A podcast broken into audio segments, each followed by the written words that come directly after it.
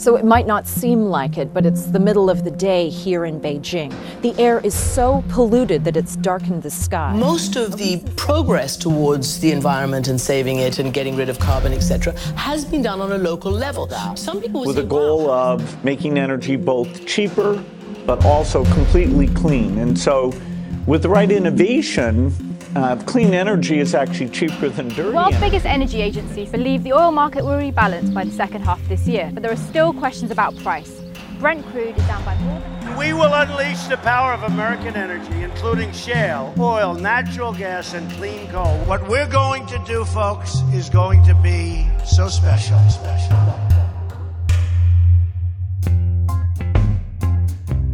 Hello, and welcome to this edition of Off the Charts, the podcast of the Energy Policy Institute at the University of Chicago.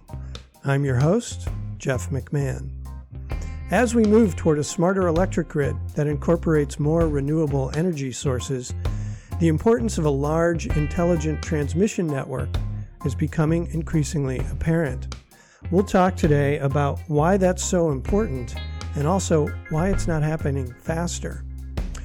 With us is Ed Krapels, founder and CEO of the transmission developer Anbaric. Anbaric is a Boston based company that specializes in developing large scale electric transmission systems and microgrid projects of various sizes. Welcome, Ed. Thank you, Jeff. Good afternoon.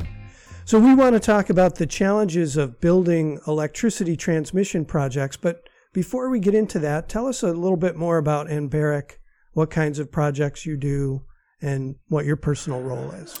I'm happy to do that. We have developed, uh, been part of the development of two very innovative, modern transmission projects between New Jersey and New York. Uh, one of them is called Neptune. It's uh, 660 megawatts, which is about enough to give power to 600,000 families. Um, and it goes from coastal New Jersey into Long Island. It goes under Jones Beach. It's entirely buried and goes into the middle of Long Island um, and has been in operation since 2007. The second project is called Hudson.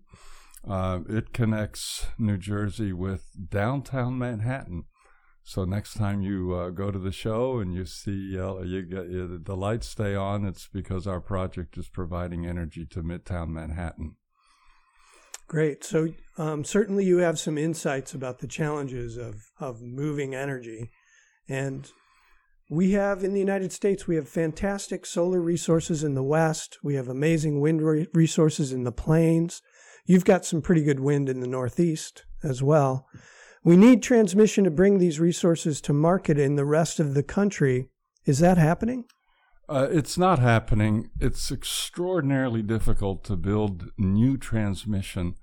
Uh, there are three or four reasons to build a big transmission line. One of them that's that's easiest to get permitted is for reliability.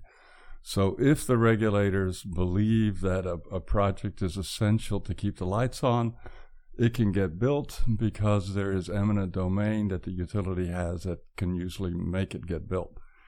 The second reason is to bring renewables to market. And there, the, the building of transmission becomes much more optional, if I can put it that way. It's an elective project. And uh, for reasons that um, have something to do, I think, with the politics of our nation today, those uh, give rise to a tremendous amount of opposition. So most of the large projects dedicated to bringing Midwestern wind to market have failed in recent years. Uh, in the Northeast, uh, we, we're having a little bit more success, but but uh, the frontier for the Northeast is really offshore wind, and that's where a brand new offshore grid will have to be built to bring that wind to market. And that is in the next 10 years. I think that's the number one project opportunity in the country. And then you mentioned there's a third reason. The third reason is really for the modernization of the grid. Uh, many of the transmission lines are old and need to be replaced. But when we begin to think about wholesale replacement of the grid, that's when you start to talk about microgrids. And the question that uh, a lot of people are asking is a good question. Do we really need to rebuild the old grid? Or do we really need to build a new grid that accommodates uh, distributed energy, microgrids, and all the high tech stuff that companies like Google and Apple and others are coming up with that, that allow us to use electricity more efficiently? And I do want to ask you about microgrids in a few moments. But let's go back to the the matter of uh, transmission for re- renewables being optional and encountering opposition. I imagine people could make the argument that the energy from renewables enhances reliability. Could make a reliability case. Is is that have any ground in in the field of decision? Not really. Not not among the, the regulators at the state level, especially. I think there's interest in that argument at the federal level, but at the state level, uh, the bar is set very, very high. It, it's very ironic, Jeff. We built the grid for nuclear power and for fossil fuels without asking them to pay for it. Mm-hmm. But in the case of renewables, every change that is uh, necessary, the renewable energy has to pay for it. So I think there's a little bit of an uneven ground um, between the uh, renewables uh, enabling transmission and the transmission we built 20, 30, 40 years ago for these other forms of energy. And so you've mentioned some, um, it sounds like what might be political entrenchment in the regulatory bodies. Is that because of just sort of they're uh, more accustomed to dealing with more traditional sources of energy like fossil fuels and nuclear, or are they connected to those industries in some way? What's going on there? There's, that's part of the reason, but if you think of the power market as a multi hundred billion dollar industry, there is a constant and ongoing power struggle between the different sectors of the industry. So, in one corner, you have the fossil fuels uh, advocates. Natural gas fired power plants are really dominant in the U.S. power market today. Uh, the nuclear folks um, are having a lot of trouble staying in business because of natural gas. So, they're looking for uh, support from the regulators. Renewables are new and therefore more expensive, and they have to pay for their own transmission. So, this is all pulling at the willingness of state authorities, mostly state authorities, to finance these different types of projects. So, it's very much a power struggle in the power market. Now, there are some people who'd like to see 100% renewables or as close to it as we can get. And there are some experts who think that's possible if we have a robust, flexible, and smart transmission network spread across the whole country. So that, for example, if the wind stops blowing in the plains, you can move some power from solar resources in Nevada, or vice versa if the west clouds up. Some think we, we can even do without a great deal of energy storage capacity as long as we have that flexibility in the transmission network. How difficult would that be to do? I think knowing what we know today about storage technology, Jeff, the the the more we can use storage, the easier it will be to accomplish that vision. Uh, in any event, that will take 20, 40, 60 years to accomplish.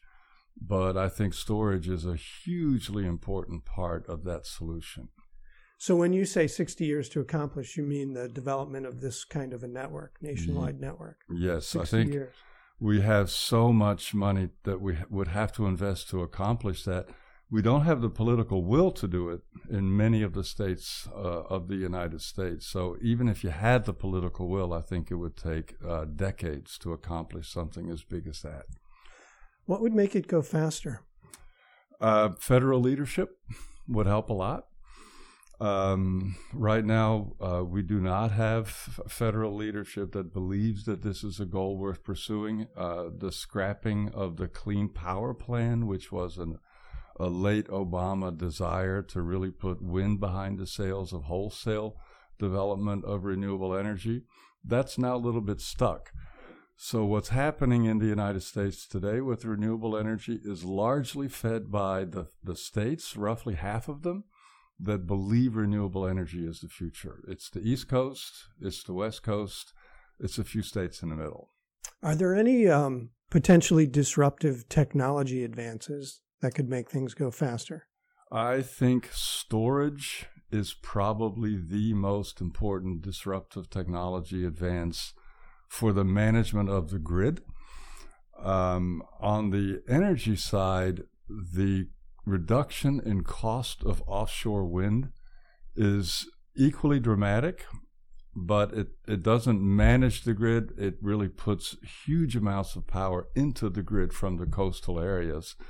So, my vision for the United States is not so much for the wind from the mid continent to go to the coasts it's the wind from the offshore to permeate the coastal states and letting the uh, mid continent wind sort of stay within the Great Plains.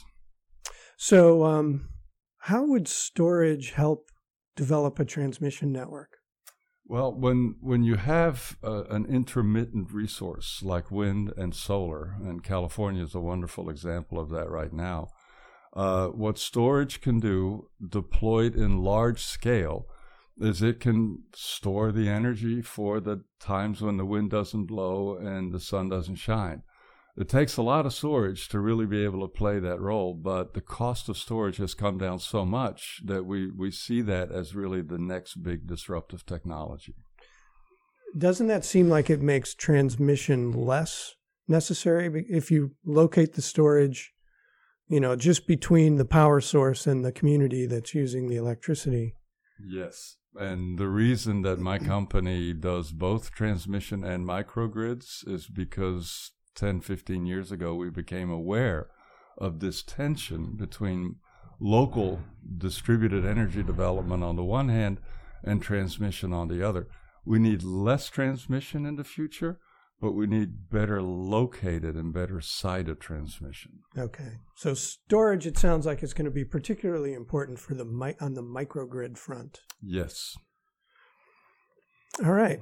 So lately, some proposed transmission projects have faltered because of states getting in the way. We've seen some NIMBYism, not in my backyard. This seems to be a recurring problem. Um, you've spoken about the political winds not being particularly favorable, but are there sorts of policy reforms that you envision that could rectify that issue? Yes, uh, electricity is unique in not having federal authority to compel states to participate and agree on building a trans, uh, uh, an electric transmission line. So it's odd, Jeff. On the one hand, for natural gas and oil, the federal government has the authority to push a line through through the states and over the states' objections. In electric power, it does not. It's an act. It's an accident of history. Hmm. Um, what caused that accident? Um, warfare back in the 1930s between the states that did not want to give this authority to the federal government. And do you see any uh, any favorable wins at the federal level? Do you have are there members of Congress who are sympathetic, you know, to the need for more transmission, or or you know, particular regulators who are progressive in this way? I'm an optimist at heart, and I think that the federal regulator, uh, an entity called the Federal Energy Regulatory Commission, or FERC, is uh, a group that has uh, is highly professional uh, the current commissioners, uh, most of them appointed by President Trump, are real experts in the field, and I think they are so far doing the things needed to be predictable in the decisions that they make. So when states bring them well considered transmission ideas, one of ours very recently, uh, FERC has approved them. So I'm optimistic that the federal government is willing to let the states do what they want to do. Um, what are the trends right now in transmission? I think the trends are away from multi state and interregional transmission for all the reasons that we've discussed. Yeah. And towards uh, building transmission that allows an individual state like New York or New Jersey to harvest its offshore wind so that it can move more rapidly down the path of renewable energy than it could do if it relied on out of state resources. Out of state reliance has become a difficult thing. So we're looking at states that are maybe uh, seeking to become more self sufficient. We could have 50 of those. Is anyone planning ways to eventually connect them up? No. And this is, I think, the big challenge for FERC. Does it want to proactively encourage the states to connect to one another? Right now, I don't see that happening. But as each state uh, optimizes its internal energy system, I think the pressure will build five or 10 years from now to begin to connect and reconnect America. Uh, right now, we're not building a more unified American electric system. We're actually fragmenting a bit. So the Trump administration just uh, released an infrastructure streamlining proposal. How was that received by your company and, and your industry? Well, we welcome that. We don't want to shortcut any environmental requirement that's necessary. We're very green and very proactive in the area of renewable energy. But in some cases, the number of years and the amount of money needed to permit even a buried transmission line had become so excessive that we were talking about five, six, seven, eight year timeframes. Money and investors can't wait that long to deploy their capital. So, for the sake of doing that a bit more efficiently, I welcome the Trump infrastructure initiative. I think it is overdue. And what about technology advances? You've you've spoken about energy storage, but technology advances uh, specific to transmission. Um, is there anything around the corner that we should watch out for? There is. Um, buried transmission lines uh, 10 years ago had a certain capacity. Today we have double that capacity. So if you believe that every transmission line has to be optimally sized so that you only go through the NIMBY headaches once, then the ability of these lines to carry more and more and more energy is really very valuable. Uh, the other big technology change is uh, AC versus DC. This is the old Edison versus Tesla. There are places where DC has a more important part in the American power grid than it has so far. Tell us a little more about that. What are those places and why? Um, I think for offshore wind, especially when you have distances in excess of, say, 60 to 70 miles, you want to use DC. It's less disruptive to the ocean floor. It carries more power per cable than AC. And so, uh, because I'm a believer that we're going to get more and more of our electric energy from offshore, we need to have room for this DC technology to come into the market. Now, I believe Anbaric recently got the green light to build an offshore transmission system that will help Massachusetts develop its offshore wind resources. And offshore must have some different practical challenges. Do you also find that it has unique challenges in the planning and the approvals process? It, it does because it is um, most of the wind is in federal waters. The relevant federal agencies uh, include agencies that in the past we didn't have to work with.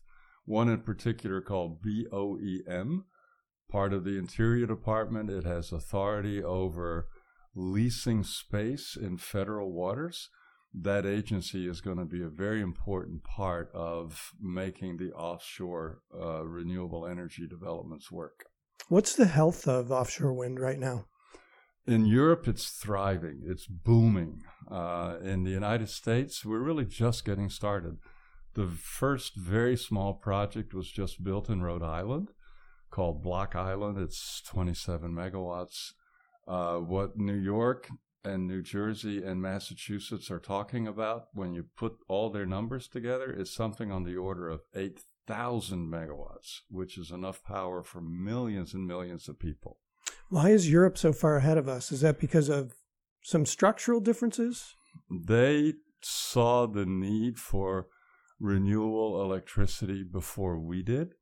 Uh, they have energy security issues that EPIC studies, among other places. Uh, Russian gas, for example, is a more difficult uh, energy security problem than we have here in the United States.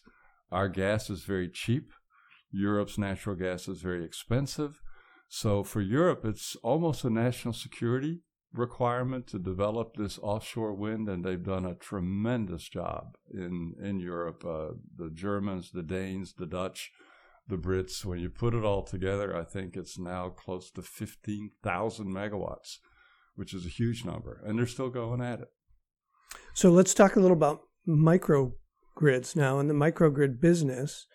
With the growth of distributed energy resources and the smart grid, and also, on the other side of things, increasingly perilous weather events. All sorts of microgrid projects seem advantageous. And there's a lot of different kinds, right? There's, you might have a microgrid that supports a hospital or a number of public facilities in a city or a neighborhood or a university. Uh, there's one near here at the Illinois Institute of Technology. Um, or a data center or a large corporate campus might have its own microgrid. And we've seen some well publicized examples of that, like with Apple. Outside of those well publicized examples, are microgrids are they taking hold? Are they starting to happen on a more widespread basis? I think so. I think so. Uh, one of the areas of greatest interest is in the university sector. So, if you consider that a big university like the University of Chicago it has built its electric and its heating system piece by piece over many decades. It has never optimized that system. It has never looked at it as a separate asset. Uh, so increasingly, we in, in Anbaric, but uh, also in other companies, are having discussions with universities about selling their entire electric and heating systems to third parties and letting those third parties convert them into something much more modern and much more innovative. Uh, Ohio State sold its entire system a year ago for a billion dollars. So it got a check for a billion dollars. The company that gave it the check has a 30 year contract to essentially rebuild the entire system from scratch. That helps the university meet its sustainability targets. It will make the university more efficient. It will unite the university and the hospital, et cetera, et cetera. So that's a microgrid. And How does that company make up its capital investment? It, by by providing a 30-year contract.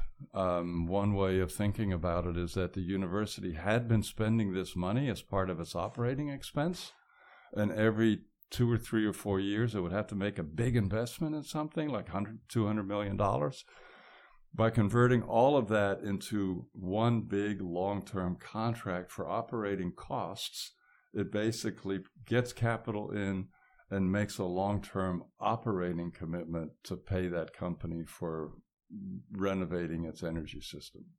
Are you encountering obstacles in the microgrid business?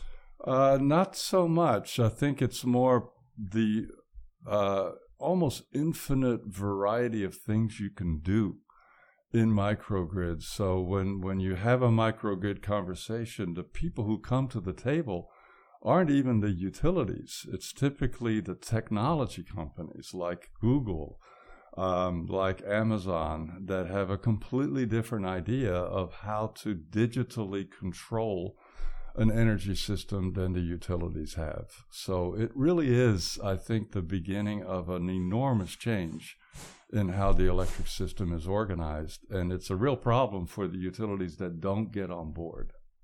So, uh, outside of energy storage, which we've already talked about, are there technological advances around the corner or happening right now in microgrids that you're excited about? Yeah, I'm going to use a word that gets a lot of people excited and a lot of people scared blockchain. So, when you think about uh, Bitcoin, what's behind Bitcoin is a is a concept for a ledger that is completely secure, encrypted, uh, safe for people to use.